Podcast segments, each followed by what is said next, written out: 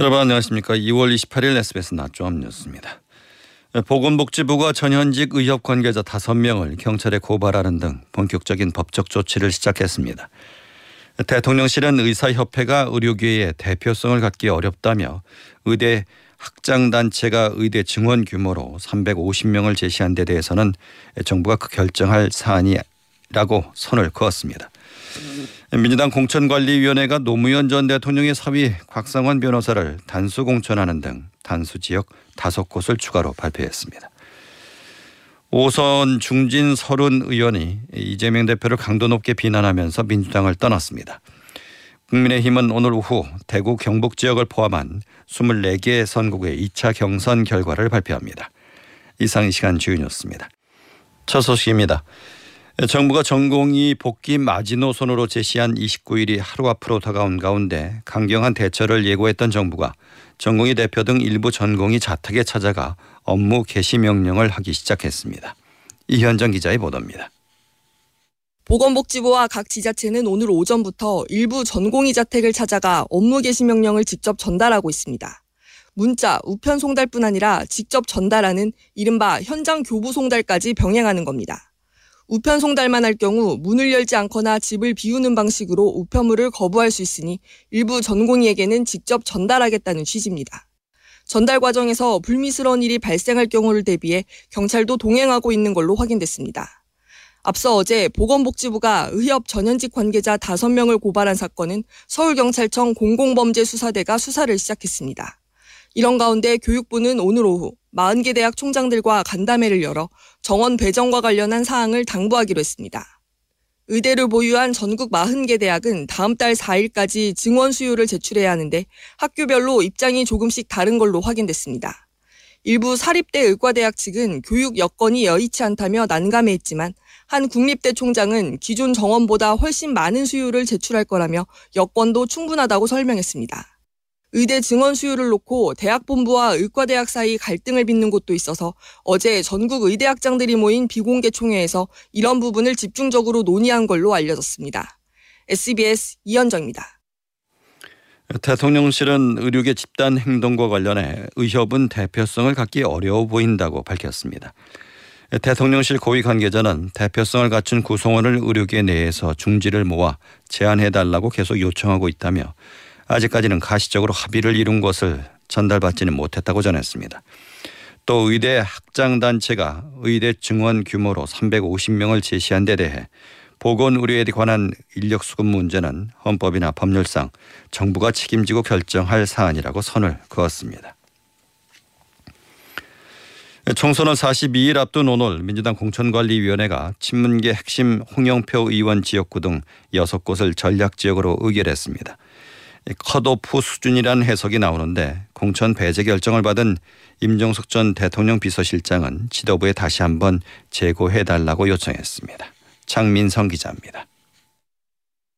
민주당 공천관리위원회가 친문계 핵심 홍영표 의원과 불법 정치자금 수수 혐의로 재판을 받고 있는 기동민 의원, 친명계 오선 중진 안민석 의원 등 6곳 지역구를 전략지역으로 의결했습니다. 이장섭 의원과 변재일 의원도 포함됐습니다. 사실상 컷오프 공천 배제 수순이란 해석이 나오는데 일부 지역은 전략 경선 가능성이 있습니다. 공관위는 서울 종로구에 노무현 전 대통령의 사위 곽상원 변호사를 단수 공천했습니다. 이로써 현역 국민의힘 최재형 의원과 곽 변호사의 거대 양당 대진표가 확정됐습니다. 공관위는 또 경기 구리의 윤호중, 김포 을의 박상혁 의원을 단수 공천했고 조재희 전 한국폴리텍대학 이사장, 김도균 전 수도방위 사령관 등 원외 인사 2명도 단수 공천을 받았습니다. 서울 중성동 을에선 현역 박성준 의원이 정호준 전 의원과 호남에선 전남 목포에서 현역 김원희 의원이 배종호 민주당 전략위 부위원장과 전남 고흥 보성 장흥 강진에서 현역 김승남 의원이 문금주 전 전라남도 행정부지사와 각각 2인 경선을 치르게 됐습니다. 이런 가운데 서울 중성동갑 공천 배제 결정을 받았던 임종석 전 대통령 비서실장은 지도부에 간곡하게 재고해 줄 것을 요청한다며 지도부의 답을 들은 뒤 최종 거취를 결정하겠다고 밝혔습니다. 비명계 5선 중진 서른 의원은 이재명 대표를 연산군에 비유하며 탈당을 선언했습니다. SBS 장민성입니다. 네, 국민의힘이 대구 경북 지역을 포함한 24개 선거구의 2차 경선 결과를 발표합니다. 네, 보수 텃밭으로 불리는 영남 지역에서 현역 의원 교체가 어느 정도 이루어질지 주목됩니다. 이성훈 기자입니다. 국민의힘 공천관리위원회가 오늘 오후 TK, PK 지역을 포함한 24개 선거구의 2차 경선 결과를 발표합니다. 대구 달서병에선 초선 김용판 의원과 권영진 전 대구시장 가운데서 공천 확정자가 나오고 경북 포항북에선 삼선에 도전하는 김정재 의원과 윤종진 전 보훈부 차관이 결과를 기다리고 있습니다. 울산 남을에선 김기현 전 대표와 박맹우 전 울산시장의 리턴 매치 승부가 갈립니다. 성남 분당을에선 김은혜 전 대통령실 홍보수석과 김민수 대변인, 부산 수영에선 장해찬 전 청년 최고위원과 전봉민 의원의 경선 결과가 나옵니다. 현역 의원 18명의 본선 진출 여부가 확정되는데 지역구 현역 물갈이가 어느 정도 이뤄질지 관심입니다. 공간위는 어제 서울 영등포울 경선을 포기한 박민식 전 본부 장관에 대해선 지역구 재배치 가능성을 내비쳤습니다. 장동혁 사무총장은 박 전 장관에 대해 좀 더 경쟁력 있는 후보가 있었으면 좋겠다고 하는 지역에 가서 마지막까지 함께 해주시면 좋겠다고 말했습니다. 쪼개기 후원 의혹으로 수사를 받는 태용호 의원과 서울 강동 농협으로부터 불법 정치 후원금을 받은 의혹이 제기된 전주의 의원에 대해선 오늘까지 소명 자료를 제출받아 살펴볼 예정입니다. SBS 이성훈입니다. 여야는 2월 임시국회 마지막 본회의 하루를 하루 앞두고 40 총선 선거구 획정안 협의를 위한 최종 담판에 돌입했습니다. 여야는 어제까지도 선거구 획정을 놓고 접점을 찾지 못했습니다. 오늘 합의안을 도출한다면 오후 늦게 국회 정치개혁특별위원회를 열어서 확정안을 획정안을 처리하고 내일 본회의 가결이 가능하도록 절차를 밟을 예정입니다. 지난해 태어난 아기는 23만 명으로 1년 사이 2만 명가량이 줄었습니다. 합계 출산율은 0.72명을 기록해 또다시 최저를 기록했습니다. 임태우 기자의 보도입니다. 지난해 태어난 아기는 1년 전보다 7.7%, 약 2만 명 감소한 23만 명으로 집계됐습니다. 여성 한 명이 평생 낳을 걸로 예상되는 자녀 수인 합계 출산율은 0.72명을 기록했습니다. 전년보다 0.06명 감소한 역대 최저입니다. 이 합계 출산율은 2016년 이후 하락세로 전환돼 2018년 처음으로 한 명 밑으로 내려왔고 0.6명대 진입을 눈앞에 두게 됐습니다. 평균 출산 연령은 33.6세로 1년 전보다 0.1세 올랐습니다. 35세 이상인 고령 산모 비중은 전년보다 0.6%포인트 증가했습니다. 어머니의 연령별 출생아 수는 40대 후반을 제외하고 모든 연령층에서 감소했습니다. 특히 20대 여성의 출생아 수가 12% 이상 줄어 감소폭이 가장 두드러졌습니다. 지난해 첫째 아이는 1년 전보다 4.6% 줄었고 둘째는 11.4%, 셋째는 14.5% 각각 감소했습니다. 지난해 사망자 수는 35만여 명으로 1년 전보다 5.4% 줄었습니다. 출생아 수에서 사망자 수를 뺀 인구 자연 증가는 지난해 마이너스 12만 2,800명을 기록했습니다. 2020년 이후 4년 연속 인구 자연 감소 추세가 이어진 겁니다. 인구 1000명당 자연 인구를 뜻하는 자연 증가율은 마이너스 2.4명으로 1년 전과 같았습니다. 우리나라는 2021년 기준으로 OECD 국가 중 유일하게 합계 출산율이 한 명 미만이었고 첫째아 출산 연령은 가장 높았습니다. SBS 임태우입니다. 10만 명이 거주하는 경남 양산 동부 지역의 유일한 종합병원인 웅상중환병원이 폐업하기로 하자 시가 응급의료 체계 대책을 마련하고 비상근무에 들어갔습니다. 병원은 당초 내일 29일 오후 5시 30분까지 외래 및 응급실 진료를 하기로 했지만 의료 진 등이 없어서 오늘까지 진료하기로 했습니다. 아동 청소년 관련 기관에서 일하던 성범죄 경력자 121명이 적발됐습니다. 여성학조직부는 기관을 폐쇄하거나 관련 종사자를 해임하도록 조치했습니다. 남주현 기자입니다. 학원 같은 사교육 시설과 학교, 체육 시설 등 아동 청소년이 주로 이용하는 기관에서 일하던 성범죄 취업 제한 대상자 121명이 적발됐습니다. 여성가족부는 지난해 54만여 개 기관을 운영하거나 이들 기관에서 일하는 종사자 총 375만 명에 대한 성범죄 경력 여부를 점검한 결과 121명이 법령을 위반해 아동 청소년 관련 기관에 취업하거나 운영 중인 것으로 드러났습니다. 적발 인원은 지난해보다 40명 늘었는데 점검 대상이 지난해보다 33만여 명 늘어난 데 따른 겁니다. 적발된 인원이 소속된 기관은 사교육 시설이 가장 많았고 체육 시설, 의료기관 순이었습니다. 정부는 적발된 인원 가운데 종사자 75명에 대해 해임 조치를, 운영자 46명에 대해선 기관 폐쇄 등을 진행 중입니다. 청소년 성보호법에 따라 취업 제한 명령을 선고받은 성범죄자는 취업 제한 기간 동안 아동 청소년 관련 기관에 종사할 수 없고 관련 기관은 직원을 채용할 때 의무적으로 성범죄 경력 조회를 해야 합니다. 경력 조회를 하지 않을 경우 500만 원 이하의 과태료가 부과됩니다. 이번에 적발된 아동 청소년 관련 기관의 이름과 조치 결과는 성범죄자 알림이 누리집에 내일부터 석 달간 공개됩니다. SBS 남주현입니다.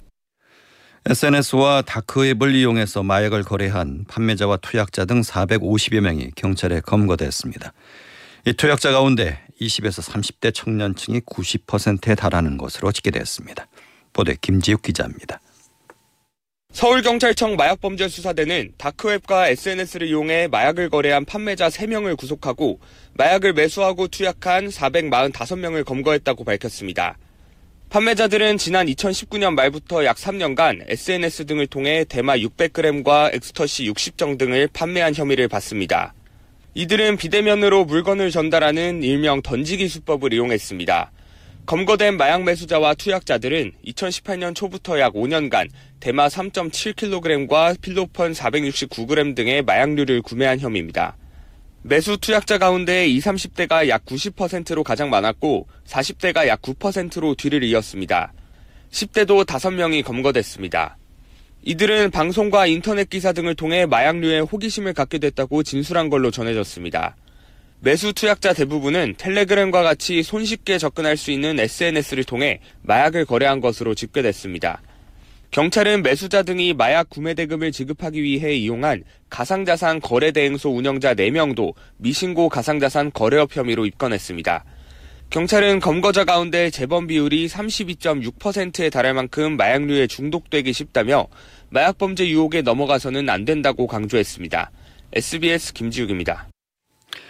최근 늘고 있는 무인 아이스크림 매장이 제대로 관리되지 않아서 소비자 불만이 많은 것으로 나타났습니다. 특히 결제 오류에 관한 불만이 가장 많은 것으로 조사됐습니다. 이호건 기자입니다. 한국소비자원이 지난 2021년부터 지난해까지 3년간 접수된 무인 아이스크림 판매점 관련 소비자 상담 건수가 모두 45건이라고 밝혔습니다. 연도별로 보면 2021년 9건, 2022년과 2023년 각 18건으로 집계됐는데 키오스크 오류로 결제가 되지 않거나 거스름돈이 환급되지 않는 경우가 각각 11건으로 가장 많았습니다.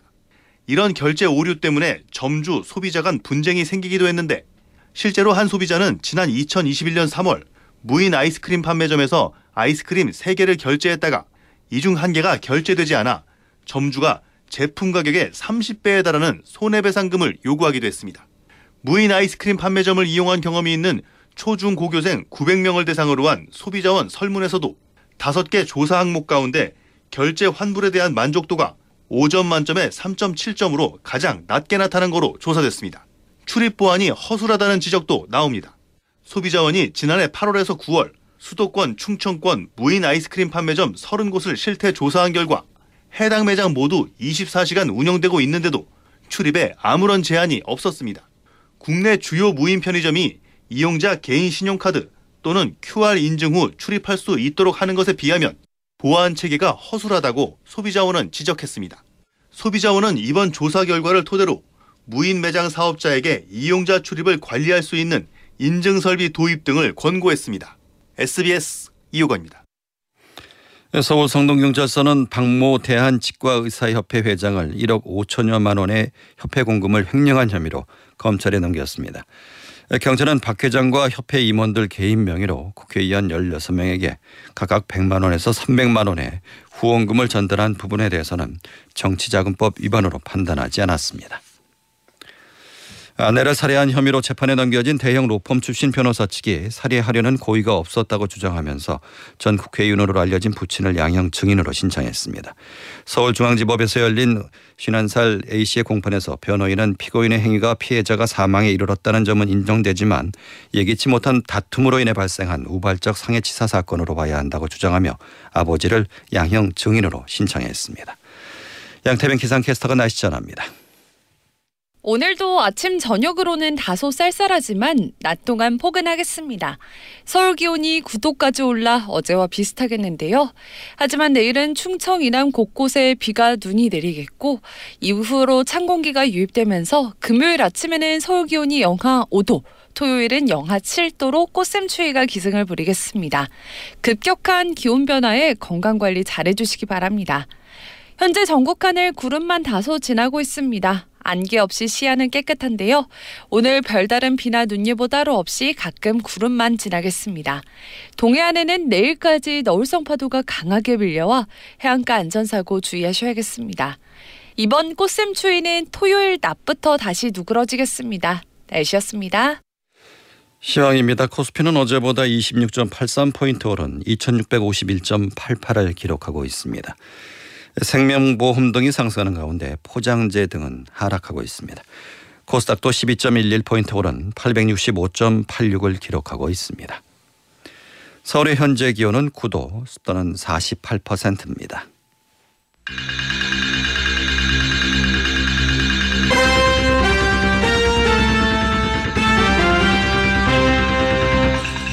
SBS 낮종합 뉴스 진행의 박광범이었습니다.